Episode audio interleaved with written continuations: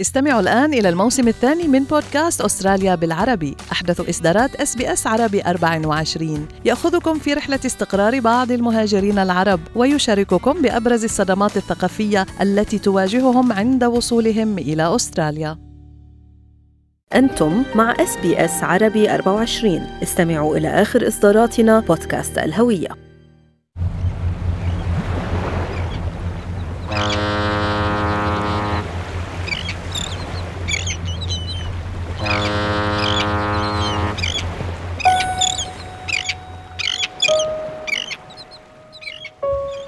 وجودي بأستراليا لحظني الحظ ساعد على إنهاء هذا الزواج. كان 17 سنة من من العنف المتكرر.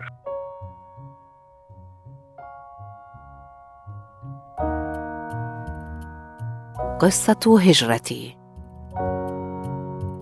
أستراليا كرمتني بس بلادي ما كرمتني. الانتماء هو من أول يوم حسيت إنه القانون هون بحميني كأمرأة.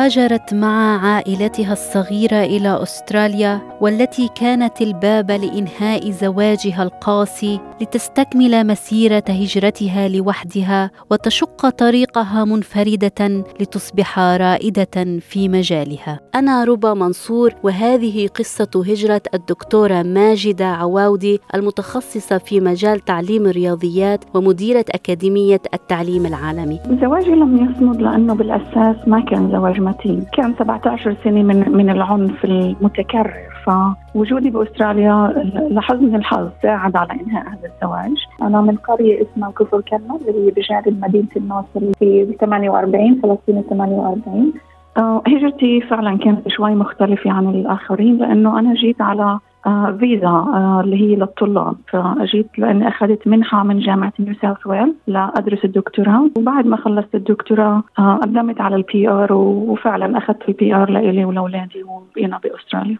طيب دكتورة ماجدة خبريني عن يوم الوصول إلى أستراليا لحظات الوصول.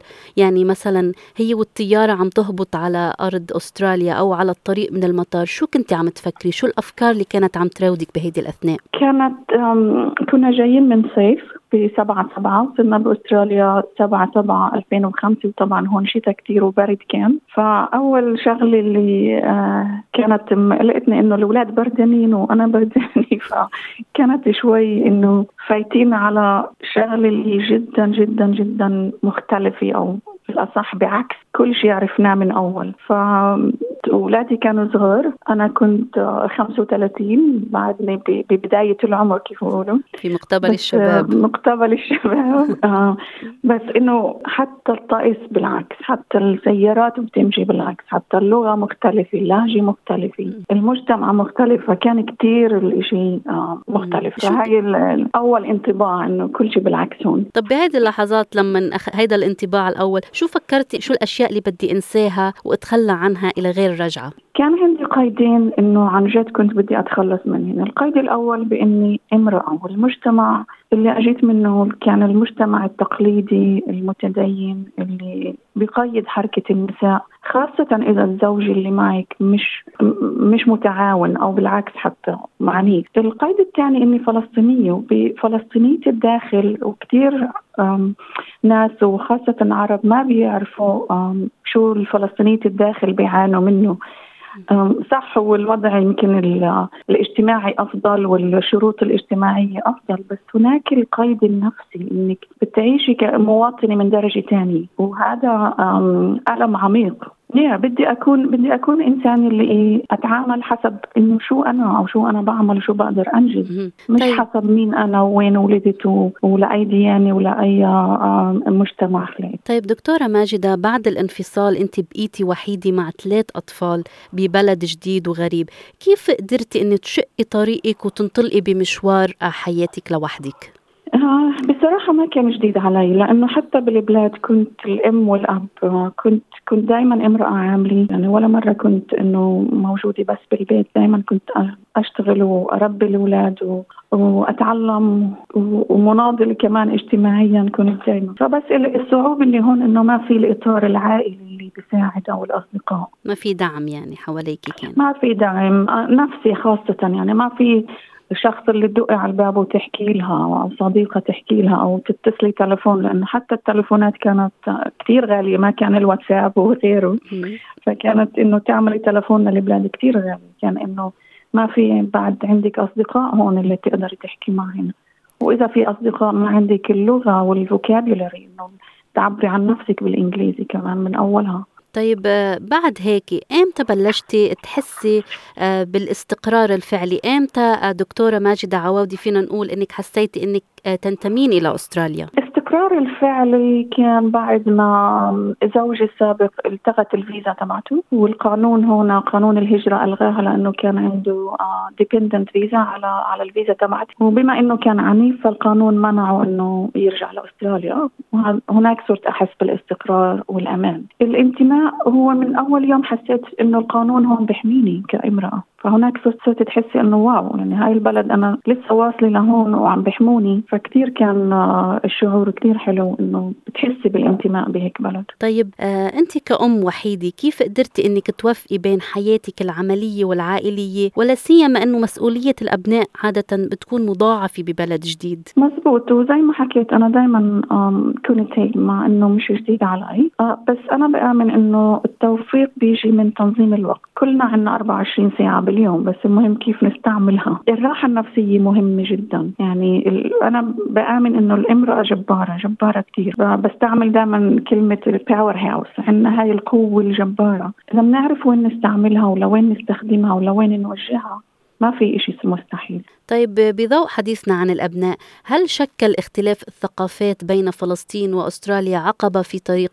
تربية أبنائك؟ بصراحة كان مش هوين صعوبات. أنا بسميها صعوبات مش عقبة. فكإنساني أنا ما ما بشوف ما بشوف الأشياء كعقوبات. بشوف الإشي صعب بس ممكن نتغلب عليه. وبستعمل هاي الصعوبة لتقوينا أكثر حتى. طيب بالعودة دكتورة ماجدة لإنجازاتك وعملك الأكاديمي أنت بنعرف حصلتي على أكثر من تكريم في ضوء ما حققته في عالم الرياضيات. أبرزها جائزة تيلسترا لسيدات الأعمال عن فئة المصالح الصغرى. أعطينا لمحة سريعة عن عملك. وهل شعرتي أنه من خلال هيدا التكريم أعادت الحياة اعتبارها لإلك بعد تجربة الزواج القاسي والعنيفة؟ أنا أنهيت الدكتوراه بجامعة نيو ساوث ويلز. آه بعد ما أنهيت الدكتوراه آه اشتغلت بالجامعة لمدة خمس سنين. دراستي كانت بتعليم الرياضيات وبنظرية التحميل الدماغي للتعليم. آه مباشرة أسست أكاديمية اللي اسمها Global Education Academy اللي آه أمارس فيها النظرية اللي تعلمتها واللي بحثتها. وكمان ألفت كتاب اللي هو اسمه Who Cares About Math Anyway. انه being uh, sarcastic إنه بيساعد بيساعد الأهالي المهاجرين إنه يفهموا um, الجهاز التعليمي في أستراليا. وهذا الشيء اللي كمان uh, أنا افتقدته. يعني مع حتى مع كوني مدرسي لما أجيت لأستراليا الجهاز التعليمي جدا مختلف. والتكريم جدا مهم لأنه أعطاني هذا الشعور إنه بتتعبي وبتنجزي بس في ناس بتشوف وبت وبتكرم. بس كمان أعطاني هذا الشعور اللي بنسميه سويت بتر حلو بس مر إنه إنه أستراليا كرمتني بس بلادي ما كرمتني. للأسف للأسف. بالعودة لبلادك بالعودة لفلسطين ومدينة مم. الناصرة شو اللي ما زلتي تحمليه داخلك من فلسطين ومن الناصرة؟ وإمتى بتحسي بالحنين لهديك الأرض؟ صحيح أنا مش عايشة بفلسطين بس فلسطين عايشة فيه. الحنين الحنين دائما موجود ما ما في ساعة مثلا في حنين وساعة ما في حنين الحنين دائما موجود بس الحنين كمان بتحسي مع المرارة إنه إنه إنه هذيك السنين اللي اللي مضيتها هناك ما كانت سنين الحلوة. طيب دكتورة ماجدة آه وين بتجد نفسها ماجدة عواودي اليوم؟ هل انت فلسطينية أم أسترالية؟ صعب الواحد يفصل بصراحة. أنا ما بآمن إنه لازم نتعرف حسب بلد خلقنا فيها أو عشنا فيها أو ديانة أو حتى جنس اللي بعرفنا أعمالنا وإنجازاتنا ومساعدتنا للمجتمع اللي عايشين فيه. إنه أنا عايشة بأستراليا أنا بساعد المجتمع الأسترالي صح؟ بساعد كمان مجتمعات تاني من خلال ال charities وال donations اللي بعملها من ال business. okay طيب دكتورة ماجدة شو الشيء اللي قدمت لك إياه أستراليا وما قدرتي تحصلي عليه في أرض الوطن فلسطين؟ جدا هو الأمان. وطني أنا بحس إنه وطني هو وين أنا بحط راسي على مخدتي وبنام بأمان وبحس بهذا الأمان. وهذا كمان هذا اللي أستراليا قدمت لي ببلادي ما كنت أحس بالأمان. والشيء الثاني التكريم. فأستراليا فعلا كرمتني بسبب إنجازاتي. وبلادي زي ما حكينا ما ما كرمتني.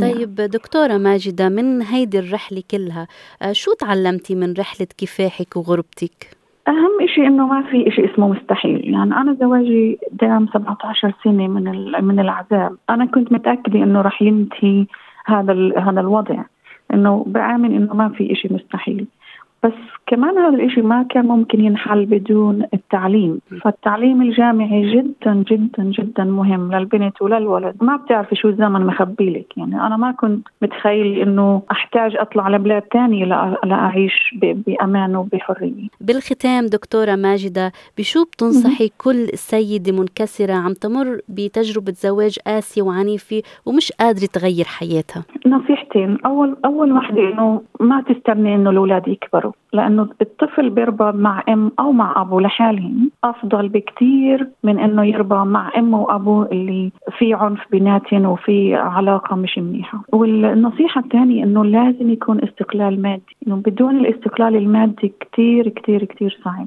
ما ب... ما بتخيل إنه الوحده تروح تطلب مساعدة، كرامي بتكون كثير عالية لدرجة إنه ما بدك تطلبي مساعدة من حدا، بآمن كمان إنه النساء بشبهن أنا بطيور العنقاء. إنه هو صح طائر طائر خرافي بس الرمز تبعه إنه يحرق ولكن ينهض ويطير. ينهض من جديد. ينهض من جديد.